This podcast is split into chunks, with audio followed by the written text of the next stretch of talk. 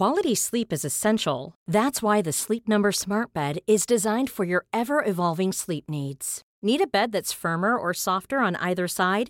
Helps you sleep at a comfortable temperature? Sleep Number Smart Beds let you individualize your comfort so you sleep better together. JD Power ranks Sleep Number number 1 in customer satisfaction with mattresses purchased in-store. And now save 40% on the Sleep Number limited edition Smart Bed for a limited time.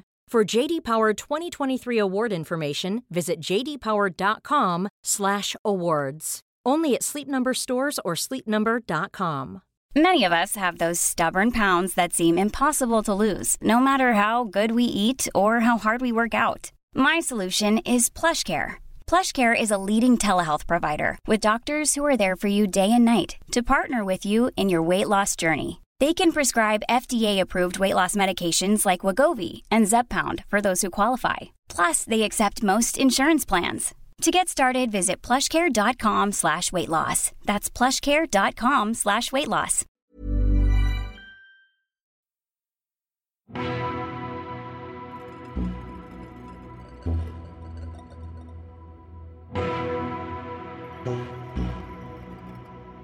Hej och hallå och välkomna tillbaka till Parfympodden. Du lyssnar på avsnitt nummer sju med mig, Viktor Langer.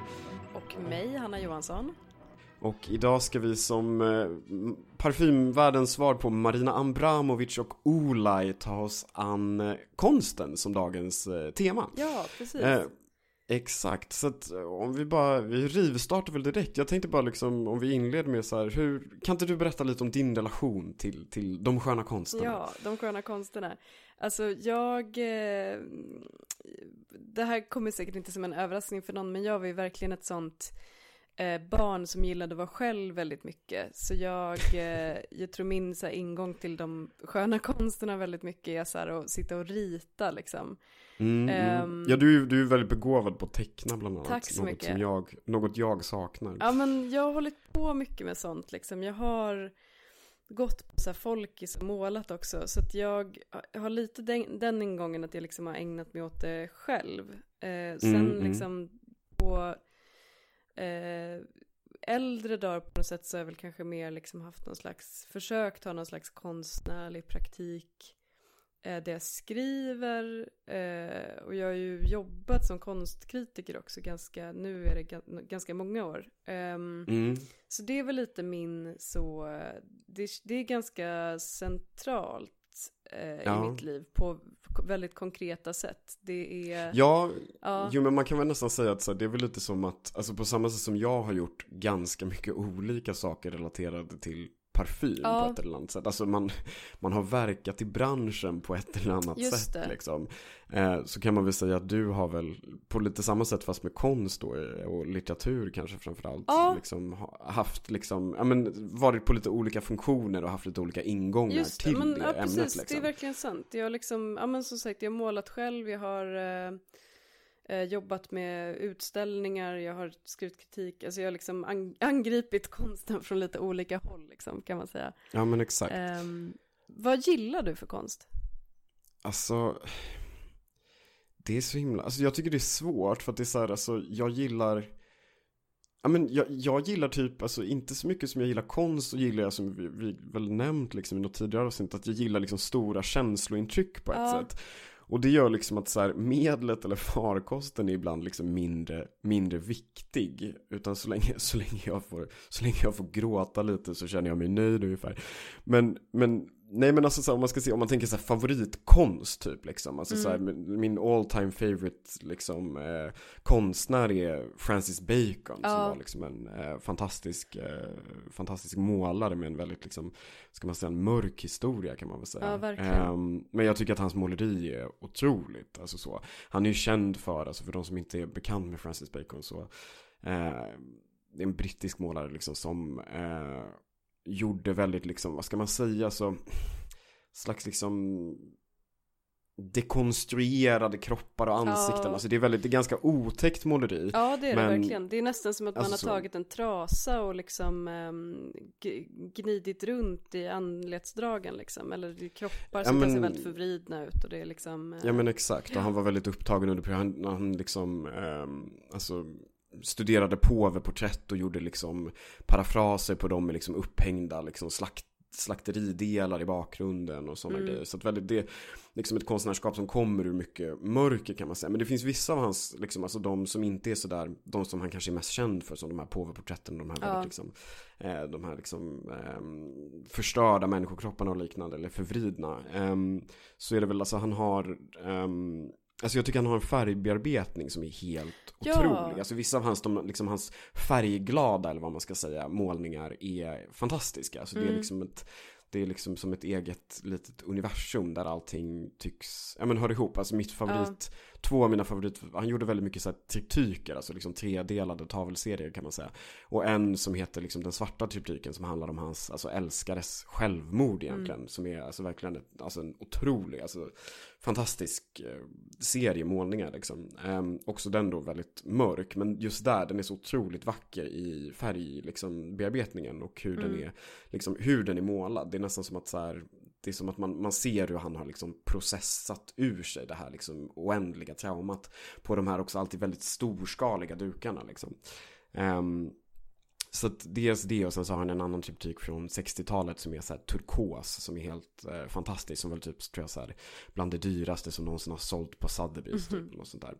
Ja. Eh, så det är väl en sån, så här, sån favorit liksom. Annars så, alltså jag, ja, men jag gillar typ det mesta liksom. Jag Ja. tycker att så här, jag, jag är liksom inte så mycket en snobb. Jag tycker att Nej. allting, jag kan gilla allt ifrån så här Tom Tits-konst som typ Olafur Eliasson, ja, Ja, men du vet. Ja men exakt, Till liksom alltså, så här, ja. ja, jag håller, precis, jag tycker också att det är lite, jag tycker att det är ganska tråkigt och snobbigt när man säger typ att man inte gillar en särskild, eh, alltså att man kategoriskt till exempel inte gillar en särskild um, epok inom konsten. Eller Nej, men en, eh, exakt. så, men jag, jag är lite som du kanske att jag också så gillar ehm, alltså just det här som du nämnde nu med Francis Bacon, alltså färg. Jag är ganska enkel Mm. på det sättet. Jag kan verkligen gå igång på, på eh, alltså just måleri eh, med, eh, med bra färger. Det finns en så här Ja, och när det är så man känner typ så här, alltså just, alltså det gillar man, älskar man ju när man väl, väl går och ser vissa målningar live, att så få se typ så här lite busiga penseldrag Ja, och liksom så här jättefint. texturen och sådana grejer. För mig är det väldigt, alltså så här, jag vet inte, jag, jag gjorde en, eh, alltså en intervju tidigare idag för en, alltså för en inredningstidning som ville liksom prata lite om rumsdoft och sådana grejer. Och så pratade vi lite om så här, ja men min relation till doft. Och då liksom kom jag på det att så här, den kommer ju ur ett konstintresse i grund och botten. Men mitt konstintresse är också väldigt, alltså mitt intresse för estetik och för konst och för parfym är väldigt sensoriskt laddat. Alltså för Mm. mig är det väldigt mycket så här, det är färg, själva liksom texturer, hur saker och ting liksom känns och upplevs på ett sätt. Mm. Kanske snarare än att så här, eller inte snarare än, men kanske lika mycket som att, ja men okej, men man, man läser om en viss typ av målning eller man liksom förstår symboliken i någonting eller liknande liksom. Och det kan också vara en ingång, men för mig är det, ja men som du sa det här att man, jag är inte så kinkig om det, om det är lite trevliga färger och det är målat på ett mysigt Eh, härligt sätt så ja, kan jag liksom. det, kan, det kan räcka långt. Alltså det finns en Ja, samtida konstnär som, som jag tycker är så himla underbar som heter John Zurier som är eh, amerikan, han är alltså kanske Mm. 60-70 år tror jag. Men han gör helt magiskt liksom abstrakt måleri som är, eh, man kan säga liksom att det, jag tror att han eventuellt har sagt det också, att det är som en typ av liksom landskapsmåleri. Alltså han Mm, mm. eh, utgår väldigt ofta från ehm, olika liksom, eh, platser i naturen. Men det finns liksom inget spår av eh, något föreställande och inte ens liksom att det är ehm, att det liknar, alltså han har, eh, han har målat jättemycket på Island, ehm, men med färger som inte alls man kanske förknippar med Island, om du förstår vad jag menar. Alltså det, det är väldigt liksom, eh, det är väldigt subjektivt. Mm. Eh, och det liksom, det, ja men det skapar liksom lite samma eh, intryck nästan som att lyssna på musik tycker jag, eller känna en doft. Alltså en viss typ av sånt abstrakt måleri tycker jag har den effekten liksom. Att man, Ja, eh, ju- man det, det går direkt liksom på, eh, på känslorna. Men alltså för att, för att um, knyta ihop, äh, inte knyta ihop säcken, men för att föra oss tillbaka till... Liksom, ja, precis. Nu är det slut. Nu, tack för oss. Det var, det var hela podden. Men för att liksom komma tillbaka till eh, doftens värld. Alltså, ja. om vi ska prata om parfym och konst, eh, då känner man ju direkt att det kanske är i farans riktning att man blir sådär liksom eh, Bonn, Rodeo. Här, brasklapp är att vi gör den här podden med Bonn och jag med. jobbar på Rodeo så att det här är liksom ja. said with love men att det lite blir den här mode faktiskt konst diskussionen om man liksom ska börja så ja. lite krampartat försöka hävda att så här, parfym är faktiskt Ja, eh, jo alltså, men exakt. Vad, vad, vad, tänker du kring liksom och, och... vad tänker jag kring det här som jag försöker, där jag, där jag försöker etablera i svensk, i svensk skönhetspress? Vad är, det jag, vad är det jag kämpar för egentligen? Nej, vad men, eh, ja, vad är, vad är det jag vill ha? Ja. Jo men, eh, för mig är det så här att, alltså, det, det, här är en superintressant diskussion och jag tror att så här, det, det är en pågående diskussion även för de som liksom sitter i min båt och kan väldigt mycket om parfym och kanske skriver om parfym mm. eller diskuterar det i liksom obskyra forum på nätet och liknande liksom. Att vissa är, alltså några av de liksom främsta experterna på parfym i världen hävdar bestämt att parfym absolut inte är en konstform för att det är en konsumtionsvara mm. liksom.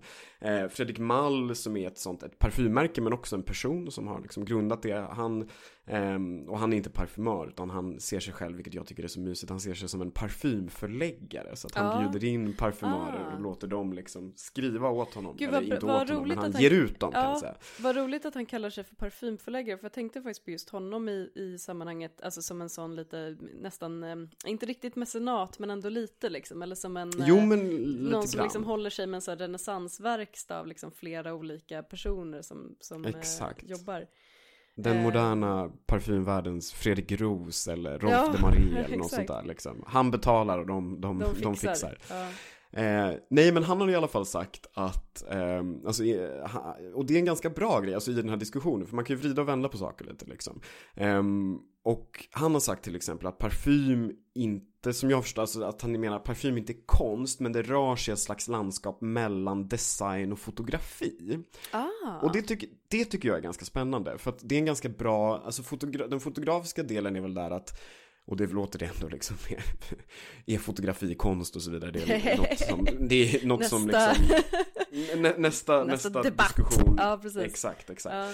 Nej men om man säger så, om man tänker fotografiet då liksom så är det den här förmågan att fånga upp ett ögonblick till exempel. Ja. Och det har ju parfym i allra högsta grad. Att man kan liksom återskapa vissa typer av miljöer eller liknande. Så det är en ganska smart parallell. Och sen designaspekten är väl det då att liksom det inte är konst men att det är design som har förmågan att transportera eller illustrera på ett sätt som till exempel fotografi har. Så det är en ganska smart sån Ja det var verkligen, som... ja, på samma sätt som också design liksom så mycket handlar om att, att upphöja vardagsföremål liksom. Alltså exakt, det är en exakt. stol men det är inte vilken stol som helst utan det är en vacker stol som är eh, liksom uttänkt på ett eh, snillrikt sätt. Liksom. Så är parfym också jo, men... väldigt mycket att det är, en, det är ett luktar gott vatten liksom. Men det är, jo, men det precis. finns något mer liksom i det. Ja, och det har väl jag sagt också. Jag tror om det var första avsnittet av podden, eh, när jag väl sa det liksom, alltså min relation till parfym och så. Jag brukar alltid säga det när folk frågar sig, men vad är det som är så himla, var, var, varför håller du på, liksom, vad är det som är så roligt?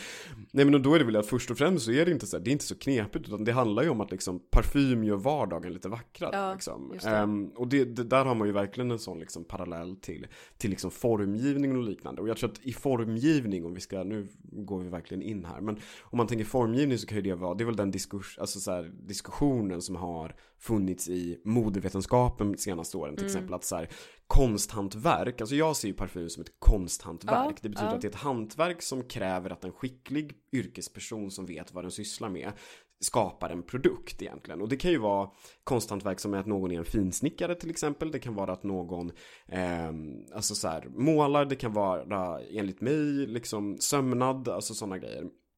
Um, och just det här att där finns ju, alltså konsthantverk är ju ett slags design, alltså det har ju med formgivning mm. att, att göra på ett sätt. Och för mig är just, men, alltså benämningen konsthantverk tycker jag är bättre för att det kan också vara, alltså det kan vara ett hantverk som leder till ett konstnärligt uttryck. Alltså mm. stolen mm. kan vara, alltså en stol kan vara ett väl, alltså ett väl formgivet föremål som gör vardagen lite vackrare. Men en stol kan också vara liksom ett mästararbete från 1700-talet. Och då någonstans börjar jag i alla fall, liksom, då tycker jag att man börjar liksom närma sig någonting som är mycket, mycket mer, alltså det finns någon slags formen skapar en slags upphöjdhet i sig själv på något Ja. sätt. Alltså jag vet inte.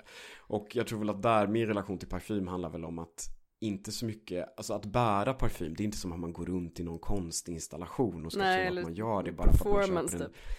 Nej, nej men exakt, och det är inte det det handlar om, utan parfym är ju ett slags socialt konsthantverk, alltså Ja. som där, där vi använder och konsumerar parfym som en liksom produkt eh, som är skapad av en liksom skicklig hantverkare men presenterad i en extremt kommersiell kontext och det är väl där parallellerna som vi pratade om förra Med avsnittet. mode, Jo men Ja, exakt. exakt, liksom. den är Och väldigt det beror- tacksam då att beror- göra liksom.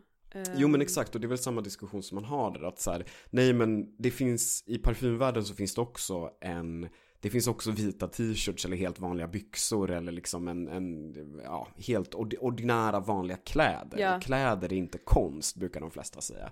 Men om man då går över till liksom ett slags Ja men om vi tar mode då som referens, alltså couturehantverk till exempel eller väldigt konceptuella Mm, kläder mm, liksom. just Alltså där man börjar liksom Ja, sådana tänja precis lite på som gränserna. Sen Chalayan eh, kläder som nästan är en Ja. halvvägs mellan just kläder och liksom, eh, ja, ett bord till exempel kan det ju vara. Ja, exakt. fall. Eller så Alltså- Iris, Iris van Herpen som gör sådana här extremt eh, invecklade 3D, liksom printade Ja. saker som, där man också börjar så här, röra sig i gränslandet mellan kläder och skulptur teknik. till exempel. Ja, precis. Exakt. Ehm, och, där har väl, det är väl den diskussionen förs väl i allra högsta grad i modesammanhang liksom. Men det är väl, alltså, och grejen är så här, jag är, inte, jag är inte så intresserad av att alla ska tycka att parfym är konst. Alltså, här, det, är inte, det är inte därför man har parfym på sig. Det är jättebra för folk som mig som har jättemycket parfym och ägnar väldigt mycket tid, och, tid åt parfym att vi har någonting att sysselsätta huvudet med liksom. För att för mig skulle det bli liksom, det skulle bli jätteunderligt för mig om jag satt med skåpvis med parfym hemma och bara såg på det som att jag hade jättemycket kläder typ. Ja, Alltså, här, jo, exakt. det hade inte, det Ja, hade liksom också- inte ja. motiverat den, den besattheten Nej, riktigt. och det alltså känns så. ju lite också Då är man bara att, någon som eh, shoppar för mycket liksom. Ja, precis, då har du ett missbruk. Eh, Exakt. behöver söka hjälp.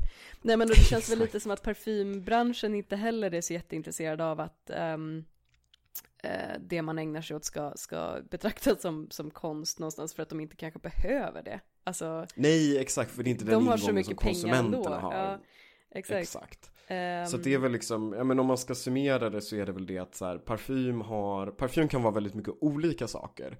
Eh, men jag tycker framförallt att om man, alltså någonstans så finns det, alltså för mig är det inte så mycket, alltså just där om vi talar om de här stora konstupplevelserna, det finns ju liksom allmängiltigt vackra parfymer. Alltså så, Mhm. det finns ju liksom, ja de stora klassikerna, liksom nummer fem och Chalimar och liksom eh, Cotis Chypre om den Ja. fortfarande hade funnits idag och så vidare. de är typ så här motsvarande Venus födelse.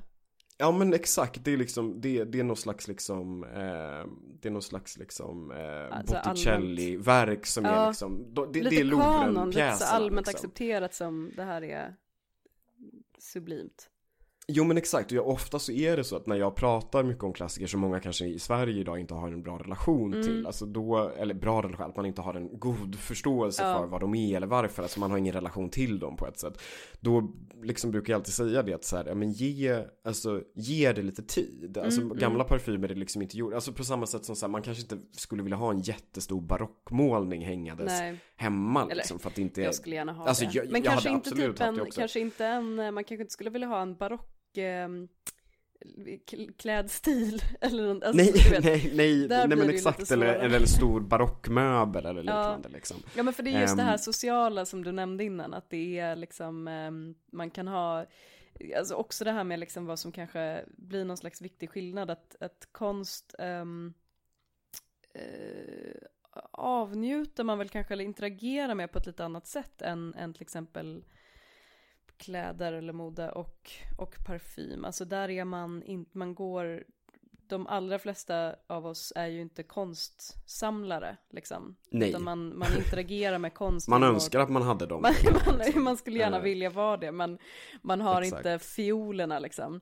Eh, så eh, då, är, då är det ju någonstans att man liksom är en, man är en konsument av en slags upplevelse snarare än av en, en ett föremål. Liksom. Exakt, det... det... där är, och det där, det där är en, där är, det är huvudet på spiken verkligen. Mm. Att just det är så här, för mig är nog parfym lite som att, alltså på ett sätt, alltså parfym är så himla mycket du vet. Det kan vara som att eh, klä ut sig. Det kan Ja. vara som vissa personer använder i makeup. Och då är det inte, man bara, då är det inte som att man sprayar på sig någonting som är lite ovant för mig att ha på sig och så tycker jag att jag är performancekonstnär för att jag går på fest liksom. Utan, men det är just den här grejen att man, när jag konsumerar parfym så konsumerar jag hela tiden liksom ett hela tiden alltså skiftande landskap av upplevelser och känslor. Um, Medan jag tror att man kan också konsumera, och jag, alltså det, det, det är uppenbart att väldigt många personer liksom konsumerar parfym som Alltså som vara liksom, alltså som Ja. en lyx, ett lyxgods på ett sätt. Jag brukar ibland lite skämtsamt ironisera över att vissa, alltså speciellt vissa, vissa typer av, av, av herrar på vissa, Mm. vissa liksom sådana här internationella forum eller YouTube-kanaler och liknande älskar liksom att köpa dyr parfym, alltså sådana här dyra limited edition grejer och det ska Ja. vara liksom guld, guldkorkar och bling och Swarovski jag vet inte vad. Och då brukar jag alltid, då brukar jag lite skämtsamt säga att det är som att de, det är som att de skulle vilja samla på, på bilar. Ja, men, men men de är billigare att samla på jätte, Ja. nej men precis och det är billigare att Exakt. samla på riktigt dyra parfymer för de kostar 3000 kronor styck och inte 300 000. Nej, Ehm, exakt. Eller som Och- att, precis, och- det blir som att samla på, liksom, eh, inte vet jag, typ eh, sådär, mm, folk som samlar på väldigt dyra viner och aldrig dricker dem. Nej men exakt för att Det man vill också, ha, man vill ha sitt lilla, man vill ha sitt lilla liksom, sitt lilla vitrinskåp Mm. med, sina, med sina fina flaskor i och sådär. Och det är ju liksom, grund och botten, det, är så här, det beror ju på vilken ingång man har till ett intresse. Man kan ju också samla, det finns ju människor som samlar på vintageparfymer som aldrig öppnar dem till exempel. Ja. För att de tycker att de här gamla Baccarat och, och liksom så här Lalique-flaskorna är konstverk i sig själva. Och det är de, det är ju också en liksom aspekt av det Ja, om man ser historiskt så har ju parfym, alltså om man ser bara liksom parfymflakonger och liksom olika, olika kärl för parfym så kan ju liksom gamla Lalique-flaskor gå för mycket pengar som helst idag på auktioner och då är Ja. ju frågan, är det konst då du vet? Alltså så här, ja just det, det där det- är jätteintressant för där, det, där uppstår ju också någon, någon slags fråga om så här, vad är det som utgör, alltså själva konsthantverket. Alltså det är dels Exakt. själva juicen, det är dels själva liksom parfymen, men det är också ehm, allt som hör där till. Exempel då Ja, jo, men exakt. Eh, kanske till och med marknadsföringen i vissa fall. Ja, Ehm. precis. Alltså, eller liksom en otroligt eh, vackert utformad butik till Ja. exempel. Alltså var, var, var börjar och slutar det här liksom konsthantverket på ett Just sätt det. liksom. Och jag tror att, och det kan man väl absolut tänka sig om man, alltså jag tänker ibland lite på, alltså en mode, liksom designer som jag gillar väldigt mycket som heter Rick Owens. Mm. Eh, han är ju dels känd för att han gör liksom så här, vad ska man säga, så här, Los Angeles gotar, liksom linnen och det är- typ liksom Det är verkligen Det- så det är så här sport- sommargot. det- ja. Ja men det är sommargot på väg till gymmet Ja. liksom. Det är väl det han är känd för liksom i så här, ja, sociala medier-feed för att det är mycket Mm. killar som tycker att det, det är nice. Men han är ju också otroligt, otroligt skicklig på att göra väldigt, väldigt konstnärliga skulpturala kläder. Ja. Eh, och har Han är en också väldigt, gift liksom, med en helt underbar kvinna som heter Michelle Ami. Eh, som man kan eh, ha lite kul med på Google om man vill. Ja men Ehm. precis, som någon slags liksom gotisk eh, shamandrottning Ja, 2000, det är 2018 magiskt. liksom. Eh, nej men, men det jag gillar med honom i alla fall, det är det att om man tänker att på hon, alltså så här, han, eh, varför han har blivit så framgångsrik så är ju det att han är väldigt duktig på att, att han har skapat som ett litet eget universum liksom, som Ja. vissa, vissa gör. Alltså vissa har ju det som till exempel att så här, Dior har ett eget universum för att de har väldigt mycket koder, alltså mycket visuella saker som att de har logotyper och de har en lång historia och så vidare. Och sen så finns det ju yngre designer, eh, till exempel som, ja, men jag tänker på Alexander McQueen till exempel Mm. också. Där, det, där man fattar någonstans att så här, allting i det här, från liksom Alltså från fodret i vissa av plaggen till liksom hur skorna, alltså du vet liksom att det finns Allting är liksom Ja men det är som att stiga in lite i en fantasivärld på ett sätt och Rick Mm. Owens är en person som jag tycker Gör, om man är into den konstnärligheten som han sysslar med så gör ju han, hans butiker i sådana fall då en upplevelse och liksom han gör möbler och det är liksom Ja men det är som en egen liten liksom sfär på ett sätt och jag menar Ja. så skulle man ju på ett sätt kunna Om man känner väldigt starkt för, alltså för mig till exempel Guerlain som är då liksom eh, den ständiga käpphästen i liksom i, i, den här podden från min sida för att jag bara liksom, det finns, det finns inte i Sverige så jag måste få folk att åka till Paris liksom. Ehm, men, men just det här, alltså det är en sån, alltså för mig är det en liten sagovärld att gå in på liksom när man är i Paris och även fast det är så här, det är en massa försäljare där som jobbar på, de vill sälja på en saker och hit och dit för att det måste de göra, det är deras jobb, så är det fortfarande, det känns lite så speciellt och lite, mm. ja men jag blir lite liksom magiskt. på, ja men exakt liksom. Så att, men det jag ville komma till med det resonemanget någonstans är väl det här att, alltså om vi tänker så här, ja men är det, är det flaskan, är det upplevelsen totalt och så vidare. Och jag tror att vissa personer som konsumerar parfym och kanske liksom samlar, alltså samlar på parfym. Jag ser mig inte så mycket som en parfymsamlare liksom mm. på det sättet. Jag är inte så intresserad av att konsumera parfym. Jag köper gärna en parfym om jag tycker att den liksom är, är värd sitt pris och fyller en funktion i min garderob eller vad man ska säga. Men annars så är jag liksom, annars så har jag det här relationen som när jag pratar i podden till exempel eller liksom gör andra kul grejer liksom. Mm. Och ja, bär parfym för mig själv ja, såklart. Liksom. exakt och din garderob är väl också ganska mycket som ett referensbibliotek snarare än en samling Exakt. som du visar upp upplever jag nej, men när jag precis. liksom Ja nej alltså min samling, alltså den, ja men min, min samling står i liksom. ett Ja men precis, den står liksom i, det är så skokartonger i ett skåp i hallen. Det är ja. liksom inget som, jag är inte så intresserad av att ha Alltså dels också för att parfym ska inte förvara sina vitrinskåp ute i solljus. Det är inget, det är inget bra för dem liksom. um, men, men just det här att, ja men jag vet inte, jag tror att man kan ha olika ingångar där. Jag är liksom intresserad av, för mig personligen, konstnärliga upplevelser med parfym som farkost. Men på ett konsumtionsplan så är jag liksom mer intresserad av, precis som du säger, liksom att bygga upp referenser. Att liksom om jag letar efter läderparfym då vill jag ha liksom en bredd i ett litet läderbibliotek hemma. Så vill jag ha liksom en, en sötat läder och en, liksom ett, ett rökigt läder. Och liksom då är hela jakten för mig att hitta liksom det bästa jag kan hitta i varje liten nisch av varje liten kategori parfym och så vidare. There's never been a faster or easier way to start your weight loss journey than with plush care.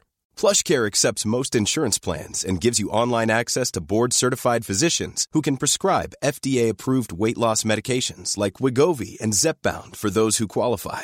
Take charge of your health and speak with a board-certified physician about a weight loss plan that's right for you. Get started today at plushcare.com slash weight loss. That's plushcare.com slash weight loss. plushcare.com slash weight loss. Quality sleep is essential. That's why the Sleep Number smart bed is designed for your ever-evolving sleep needs. Need a bed that's firmer or softer on either side? Helps you sleep at a comfortable temperature? Sleep Number smart beds let you individualize your comfort so you sleep better together. JD Power ranks Sleep Number number 1 in customer satisfaction with mattresses purchased in-store. And now save 40% on the Sleep Number limited edition smart bed for a limited time. For JD Power 2023 award information, visit jdpower.com/awards. Only at Sleep Number stores or sleepnumber.com. There's never been a faster or easier way to start your weight loss journey than with PlushCare. PlushCare accepts most insurance plans and gives you online access to board-certified physicians who can prescribe FDA-approved weight loss medications like Wigovi and Zepbound for those who qualify. Take charge of your health and speak with a board certified physician about a weight loss plan that's right for you. Get started today at plushcare.com slash weight loss. That's plushcare.com slash weight loss. Plushcare.com slash weight loss. Och det är därför man liksom aldrig blir klar och det är därför det här är en väldigt dyr hobby. um, men, men Men man kan ju också komma från andra sidan att man då samlar för att man till exempel tycker att så här, alltså det är en, precis som vissa samlar på klockor och då är väldigt upptagna av liksom dels hur klockorna ser ut men också vilka material de är gjorda av och så vidare och så vidare. Och där tror jag att det blir mycket mer relevant för de som konsumerar parfym för att gemene man kan ju inte så mycket om råvaror och liknande. Men det är väldigt vanligt ofta att folk som verkar samla för att samla liksom. Alltså en regel, vanlig samlare, precis som någon som samlar på mynt eller frimärken eller bilar eller ja. vad man nu, vad, ja men vad man nu vill syssla med liksom. Så är det ofta det att man märker ibland att vissa som man ser som figurerar på nätet och andra liksom, är ofta ganska upptagna av det här att liksom, hur saker också ser ut. Att de ja. konsumerar kanske inte vissa märken för att de känns inte fina nog eller de attraheras inte av liksom, layouten och liknande. Medan en person som jag är ju ganska ointresserad. Jag tycker att det är underbart när det är en jättefin flaska. Jag tycker att branding och storytelling är fantastiskt. Men om det är en dålig doft så är det fortfarande en dålig doft. Medan ibland så känns det som att och det är väl den här liksom varför jag, varför jag hamnar i onåd ibland på forum för att jag brukar liksom Jag brukar argumentera för att så här, nej men allt, allt utomstående spelar ingen roll Det är bara själva liksom juicen i flaskan mm. som är huvudsaken Men det är klart att jag också gillar liksom en lite flärdfull förpackning det, Ja, det, vem fan gör inte det liksom? Ska man, Nej men, ska man hosta upp 2000 alltså- spänn för en parfym då vill man ju inte att den kommer i någon sån här ziplock-påse nej, en lös Alltså, påse, så här- exakt. Nej men och sen så är det väl också med, med samlande, alltså precis som du säger det här att det är ehm, Eh, alltså om man jämför med att samla på vad som helst egentligen, så här myntfrimärken, eh, bokmärken liksom. Det är ju, dels är det ju kul att äga saker tycker många. Eh, Ja. Och dels är ju själva, alltså vad hobbyn går ut på är ju alltid att, det är inte att ha mest grejer egentligen, utan det handlar om att ha det som är mest sällsynt. Alltså det, Ja, det som, jo, är, det som alla andra samlare också vill ha liksom. Eh, Ja, så det är verkligen som en det- helt här värdekategori liksom. Men jag Ja, tänker och att vi, jag- för att inte tappa konsten helt och hållet. Ja, Eh, alltså att, eh, eller nej menar jag. nej! eh, nej men eh, alltså, finns det exempel på liksom ehm, för om vi nu har pratat lite om det här, liksom, alltså lite så strukturen och funktionerna med liksom, vad, vad kan parfym vara liksom, eh, är det en typ av konsthantverk, vad är det i så fall som utgör själva hantverket? Vad, finns det exempel där? Om det inte kan vara konst, kan man konstsamla Kan vi- parfym då liksom? kan Kan, man vara mecenat en och så vidare? Exakt, kan vi få en sån kompromiss liksom? Eh, men finns det liksom ändå exempel där parfym eller doft kanske för att bredda till och med lite har, har Mm. använts i liksom konstsammanhang? Ja, jo men absolut. Alltså det är väl också det är ju alltid svårt, alltså så här, det, det, det är svårt att liksom dra ut det, alltså så här, det finns ju ingen sån här Kungliga biblioteket-lista över alla, alla performance och installationer som har gjorts världen över liksom fram och tillbaka så att man bara liksom googlar parfyminstallation och sen så får man fram det.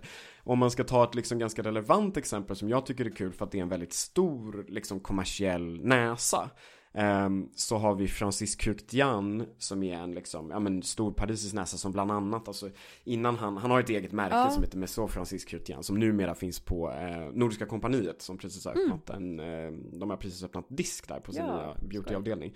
Ehm, och innan dess kan man säga, innan han eh, lanserade det egna märket som idag ägs av LVMH eh, så Ehm, jobbade han liksom som independent, eh, eller inte independent, han jobbade för en av de här stora, jag kommer inte ihåg om han var på Givaudan eller om han var saksamma.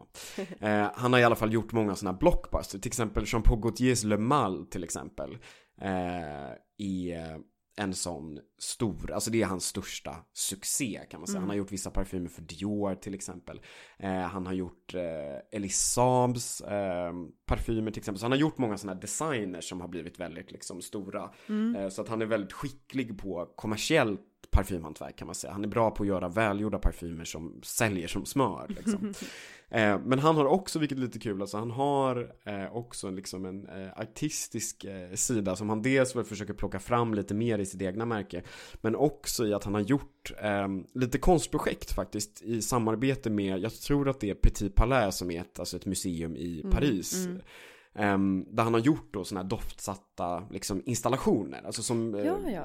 där han har jobbat med kan man säga som brumsdoft till exempel. Ja. Ehm, på, alltså i, ehm, i, liksom, i, ja, i utställningshallar helt enkelt. eh, På, på temat då liksom in, installationskonst. Och det är ju liksom kan man väl säga en av de kanske mest Alltså så här, det tacksamma liksom, alltså där man kan göra mycket med parfym. Alltså man måste ju komma ihåg att parfym är ju mer än bara liksom rosor och liljekonvaljer och någon eh, syntetisk mysk och så Ja, vidare. ja, jo. Idag kan man ju liksom Idag har vi ju syntetiska råmaterial som kan dofta allting från liksom blåmögelost till liksom aluminiumfolie. Mm. Vilket gör att man, skulle, man kan också, alltså möjligheterna för en person som vill arbeta konceptuellt med parfym, dels i parfymflaskor men också till exempel konstnärligt som installationer och liknande.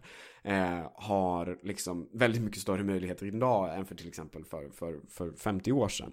Eh, så det här är nog någonting som man kommer se mycket mer framöver tror jag. Det känns som att det liksom är Också ser det ju så att liksom det är väl inte i den liksom installationssyftet alltid men man märker mycket mer att liksom ja men doftsatta liksom miljöer på ett eller annat sätt. Det var väl någon gång, var, var inte vi på någon så invigning för ett så här offentligt verk i Stockholm där i Brunkebergstunneln som aldrig Jo, blev just av eller det. någonting? Ja men precis, vi, nej men exakt, vi, eh, det var ju en av de första gångerna som vi liksom hängde. Det var ju, det var ja, precis. det var, någon- jättelänge sedan var det. Ja, och det var, eh, det var väldigt märkligt, eh, liksom vad det handlade om, eller jag fattade aldrig riktigt det, Brunkebergstunneln är ju då den här liksom gula och eh, aluminium, Ja. eller vad ska man säga, Ja. krom och kromgul rund cykel och promenadtunnel mellan Sveavägen och Birger i Stockholm.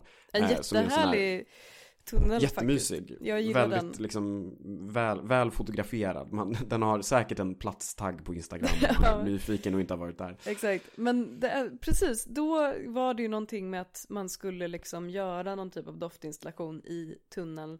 Jag minns att jag tänkte på det när, när jag var där för att jag liksom inte, jag tyckte mig inte känna någon doft. Ehm, Nej, nej, Det för det var väl tanken var- att de skulle, det skulle vara doftsatt och så skulle det byta doft under. Och då tänker jag så, jag bara, ja, var det, kom unga allergiker och liksom lobbade ner den verksamheten? eller Ja, vad? jag vet inte. exakt. Det känns ju lite tvek på ett sätt. Men det känns ju också som att det, alltså, en, en doftinstallation ställer ganska speciella liksom, logistiska krav. Alltså dels att det är så, nu måste vi liksom, ehm, nu måste vi, vad säger man, motsatsen till att tillgänglighetsanpassa vårt museum för att det får inte komma hit några astmatiker. Nej, Ehm, nej men exakt. Och dels bara det här och liksom, äh, äh, alltså att hålla en, äh, alltså nu låter jag verkligen som ett barn, men liksom att hålla en doft på ett och samma ställe eller liksom fylla på, hur gör man det? Ja, nej, nej men är det som det, en det, liten det är det som är... ut och då? Ehm, så det känns som att det är mycket utmaningar med det där.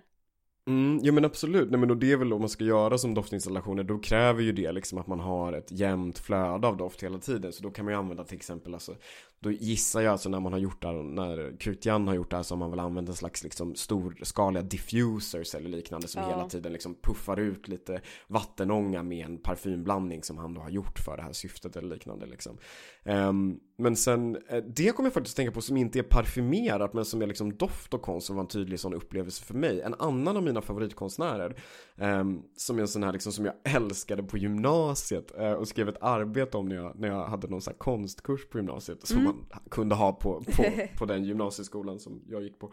Ehm, och ehm, då, alltså en, en, en, en konstnär som heter Anthony McCall Aha. och han gör, eh, han gör som liksom jättemeditativa, jättevackra eh, installationer med alltså ljusprojektioner Ja. i rökfyllda rum. Aha! Ehm, så att han, gör, han, han, han har förklarat det som att, han, att det rör sig mellan gränslandet mellan liksom installationer som man går runt i de här och man kan ta i de här. Alltså det blir som, man, alltså, det är svårt att förklara men man får googla på det, det är otroligt Ja. vackert. Ehm, och Det låter ju jag tror att han hade någon utställning, eh, en utställning på Moderna Museet för, ja det måste ju varit liksom, vad var det då? Det är väl snart tio år sedan nästan. Mm. Ehm, som heter You and I Horizontal som ehm, är då att liksom, det är ett sånt här rökfyllt, så här, di- diskorökfyllt rum.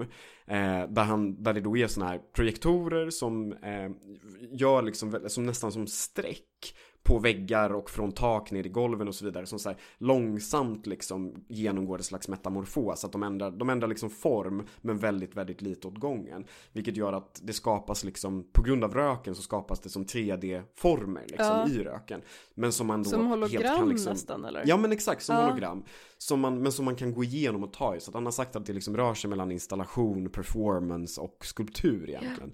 Men det jag tänkte så mycket på under den upplevelsen var att det var så himla, eftersom rummet var rökfyllt så Ja. blev det en så tydlig, det blev en väldigt tydlig del av den här liksom fysiska närvaron av de här, alltså av de här liksom skulpturprojektionerna eller vad man ska kalla dem liksom. Att det Just att de luktade också- sådär rök. Ja men de, exakt, Ja. exakt. Ehm, så det är ett annat exempel om man, om man har vägarna förbi en Anthony McCall-utställning så kan man få, få, få doften som, nej men just att det, så här, det bidrog till känslan av liksom soliditet på Ja. ett sätt. Att det, det, det kändes som ett material för att det hade en doft, om du förstår vad jag menar. Men jag, alltså det Mm. där, jag har en liknande fast mycket mer liksom prosaisk eh, upplevelse som är att jag var på, ehm, eh, alltså, eh, jag kommer ihåg liksom att när jag var på Moderna Museet när jag var liten så Mm. fanns det ett ehm, konstverk i liksom entrén som jag tror att Kiki Smith har gjort. Jag är lite osäker men Mhm. det är liksom som en hink där det är uthällt en jättetjock, det ser ut nästan som chokladsmet men det är liksom som en, ja en smet helt enkelt, en lång eh, rand liksom. Och Mm. i entrén luktade det också alltid väldigt starkt av typ fisksoppa från restaurangen. Ja, just det. Eh, så jag liksom, jag förknippade alltid, jag trodde liksom att det var ganska länge Att det var konsten var, som doftade. Exakt, att det var den som luktade, för att den såg ganska motbjudande ut det här verket. Ja, alltså, det, ja, ja. det väcker någon sån där äckelkänsla och så att det Mm. dessutom luktade fisk. Ja. Eh, gjorde liksom att jag verkligen så här inte En, gillade en, det. en, sörja, en sörja från en hink som doftar fisk. Ja, precis. Det var verkligen inte vad jag ville se då. Eh, men, eh, nej men alltså, jag tänker också sen när man, vi har varit inne på det i, i lite tidigare avsnitt, men liksom eh, kanske så här, eh, apropå ehm, eh, skärningspunkten mellan konst och doft, alltså där det finns kanske parfym ehm, tillverkare, de behöver inte ens vara särskilt highbrow liksom, som gör ehm, ganska konceptuell doft. Alltså där man till Mm. exempel, Demeter har vi pratat om tidigare, det här liksom, Mm. doftbiblioteket. Ja, där- Ja, exakt. Ja. Där, det, där saker kan dofta allt ifrån zombie till nyklippt gräs. Exakt. Eller mu- mudcake eller eh, ja, Ja, vispad, vispgrädde. Det är, liksom, precis, ja. det är jätte, det är verkligen allt möjligt liksom. Och där egentligen hela poängen är typ att det ska bara lukta likt någonting annat. Det, Ja, det är ju en väldigt sådär, liksom, det är som någon slags... eh, Fotokonsten då kanske? Ja, det, precis, det kanske är lite liksom... Eller någon slags hyperrealism något- beroende på hur man vill eh, kasta sig med eh, epoktitlarna. Ja, men exakt. Eh, så det där är ju liksom, ibland finns, det finns ju de som närmar sig eh, liksom ett så här, vad ska man säga, lite så här konceptuell praktik eh, när det kommer till Ja, jo, Helt ja klart. men exakt. Jag tycker att det är en väldigt intressant period i Alltså det har ju hänt väldigt mycket i parfymhistorien kan man säga den, Man kan ju säga att den moderna parfymhistorien tar sig liksom början där i slutet av 1800-talet Ehm, Och sen det så är den ganska liksom långsam, alltså det händer väldigt mycket saker. Alltså liksom tekniken går framåt, produktionen går uppåt, industrialisering och synteter blir tillgängliga på ett annat sätt och så vidare och så vidare. Men när det verkligen liksom hände någonting, alltså om det är lite revolution Ja. liksom i parfymvärlden Första gången det händer egentligen, alltså det första var ju såklart när man började ha synteter. Då var det liksom Mm. den industriella revolutionen kan man säga.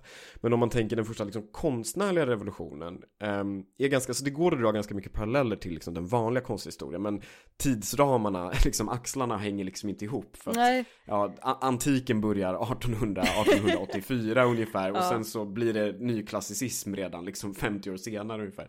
Eh, men man, man skulle kunna säga så här liksom att eh, i, i liksom litteraturen och i konsten så talar man ju liksom om det modernistiska Mm, genombrottet mm. på ett sätt. Alltså när man bryter, alltså den abstrakta konsten kan man säga. När man liksom Ja. går ifrån det liksom figurativa måleriet och när liksom litteraturen liksom börjar röra sig ifrån vad den tidigare har varit. Liksom. Mm, att det, mm. Man kan säga att konsten öppnas upp och får fler möjligheter Ja, och fler precis. uttryck på ett sätt. just det, man börjar förhålla sig Ehm. lite lösare till vad det är att liksom eh, avbilda någonting kan man ju säga. Ja men På jättemånga exakt. sätt. Ja.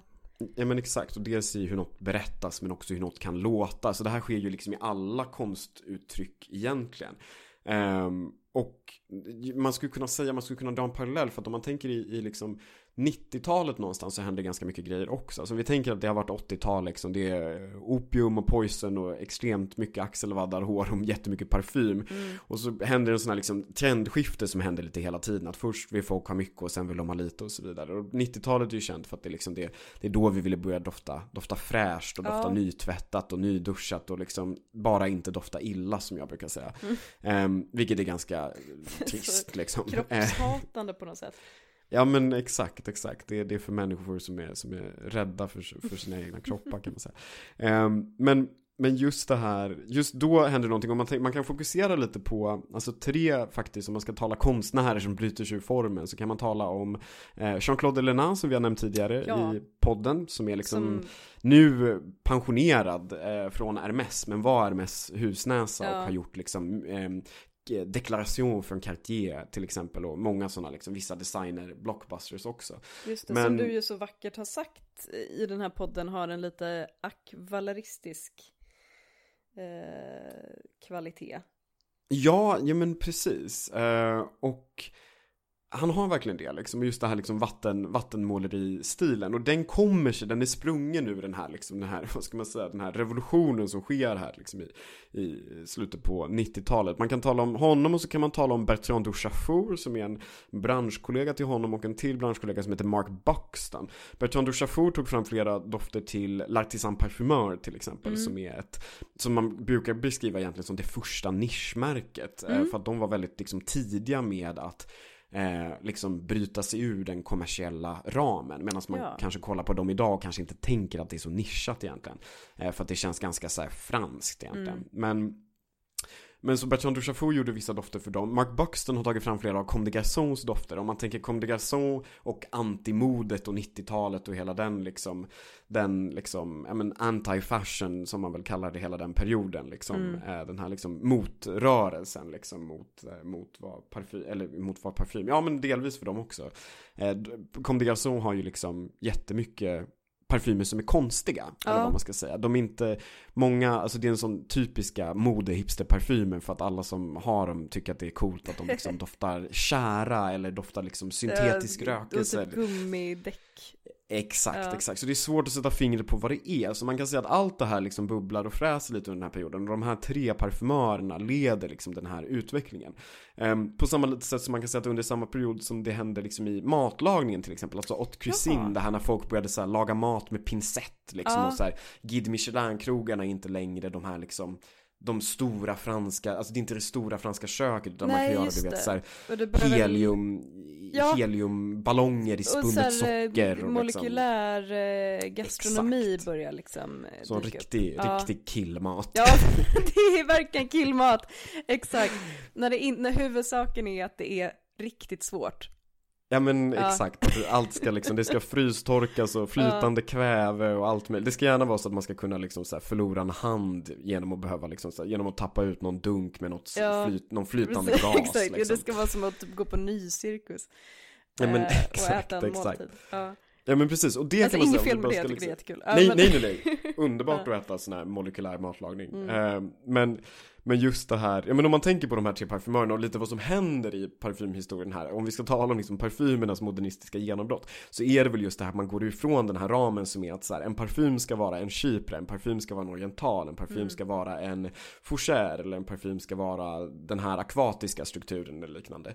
Eh, och så börjar man säga så här, nej men parfym kan vara lite vad som helst, så Mark Buxton tar fram då liksom så här Comme des dofter som luktar du vet helt obestämbart. Man arbetar framförallt, börjar arbeta med synteter som är nya, som liksom inte riktigt doftar. Alltså inte synteter som är så åh vi har den här istället för cederträ för att det är billigare än cederträ. Utan vi har den här som doftar typ stearin. Ja. För att nu ska vi göra en parfym som doftar blockljus typ ungefär liksom. Um, eller vi ska göra en parfym som doftar rökelse men som doftar som rökelse inte kan dofta sådär. Mm, uh, mm. och det är därför alltid när folk uh, i tid och otid tjatar om att naturliga ingredienser är så himla mycket finare. Då ska man tänka på, tänka på de här tre parfymörerna som revolutionerade sin bransch. Uh, och såg till att det finns nischparfymer idag kan man säga. Eh, och att alla som inte vill dofta som en jättenaturtrogen Lily Conval kan faktiskt få söka sig någon annanstans och hitta någonting mycket mer konceptuellt. Liksom. Eh, och ehm, Nej men det, det, det, är ganska spännande för att om man ska tala om ett sånt här liksom genombrott egentligen. För att det ligger ganska nära oss i tiden egentligen. Och det kan man säga också är startpunkten för nischparfymer som vi känner idag. Alltså sen har det kommit den här nischrörelsen man kan säga liksom tio år sedan så började någonting, alltså när Byredo släpptes i Sverige till exempel, ja. som var liksom då ett litet nischmärke som gjorde någonting annorlunda som just ingen det. annan gjorde i Sverige. Och Byredo blev ju väldigt speciella och stora i Sverige just för att det var ett svenskt märke till exempel, men också för att vi ja. inte hade den tillgången på nischparfym i Sverige. Medan i en parisisk kontext så var ju Byredo ett av flera andra nischmärken och så vidare. Men de är, bra, de är ett bra exempel för, liksom, för, för, svensk, för svenska lyssnare och för de som har, har vistats här. Liksom. Ja, precis. Eh, och det är också ett jättebra exempel på liksom hur, eh, ja men igen, själva juicen och eh, typ formgivningen samspelar. Alltså det är ju en väldigt, ja, men... eh, någonting som jag kommer ihåg då verkligen i liksom nisch, när nischparfymen kom till Sverige eller vad man säger, i liksom ja, dess barndom, alltså då för ungefär tio år sedan så, så eh, minns jag att man väldigt ofta, när Byredo omskrevs eller omtalades så var det just det här att eh, alla flaskorna ser likadana ut. Att Och det, det, var, det var någonting. revolutionerande. Ja precis, det liksom. var Ja. liksom någonting väldigt speciellt. Och det så är med nästan all nischparfym ligger det till så liksom. Men då var väl det någonting som var väldigt, ehm, som kändes väldigt nytt och som kändes Ja men, lite speciellt.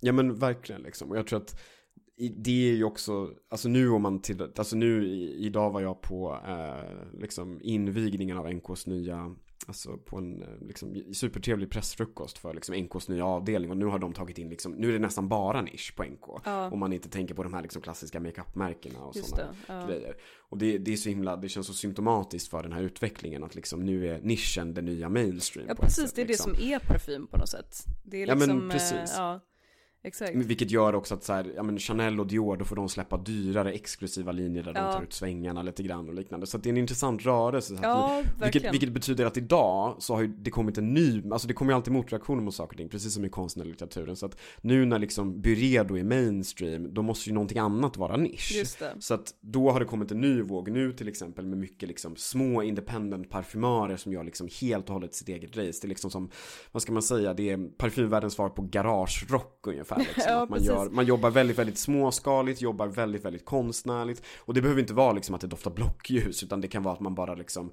jobbar med vissa typer av eh, liksom råmaterial som man sourcar på ett Mm. speciellt sätt. Eller man har en väldigt tydlig liksom konstnärlig ingång till parfymämnet där man skapar väldigt mycket på sina egna Just det. premisser kanske. Och inte så mycket i förhållande till vad som ska sälja och inte till exempel. Nej men lite så, det är som att Byredo har liksom blivit Starbucks nu. Och nu vill man köpa sitt kaffe på ett litet personligt På ett litet drop café. coffee ställe Exakt. liksom. Exakt. Eh. Ja men så det, så det är intressant och då får man ju se sen när de här småfirmorna blir tillräckligt välkända så kommer de köpas upp av större företag och så kommer det hända saker med dem. Så det här känns som ett liksom, det känns som någon Mm. Det är en, slags ett evighets, en evighets Ja men någon slags, ja. men kapitalismens samsara på något sätt. Att det, Ja. bara, det bara vaggar, det vaggar fram och tillbaka. Men det positiva är att det hela tiden kommer ny bra parfym. Ja.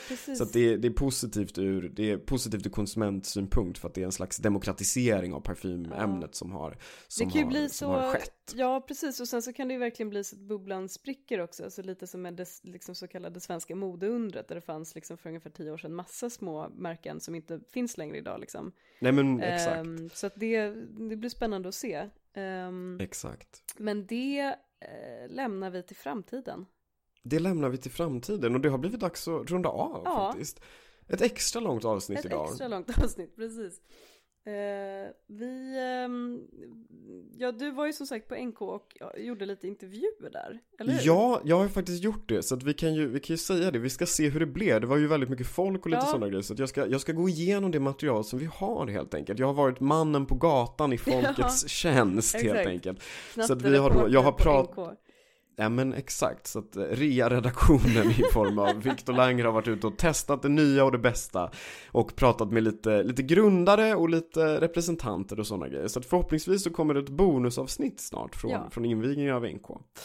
Men till dess, hörni mina väldoftande, eh, eller våra väldoftande lyssnare, Ja, eh, så ja, vi, vi säger som alltid att vi ses, ses nästa gång helt vi enkelt. ses nästa gång. Ha det så bra! Ha det så gott. Hallå! Hej, hej.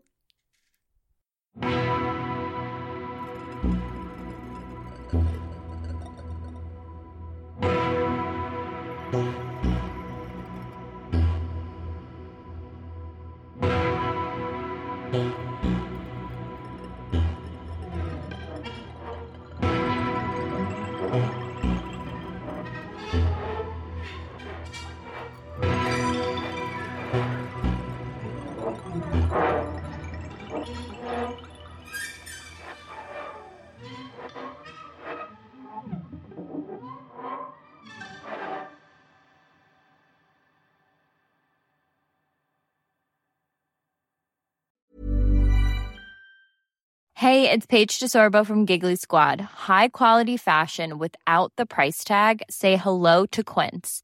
I'm snagging high-end essentials like cozy cashmere sweaters, sleek leather jackets, fine jewelry, and so much more. With Quince being 50 to 80% less than similar brands.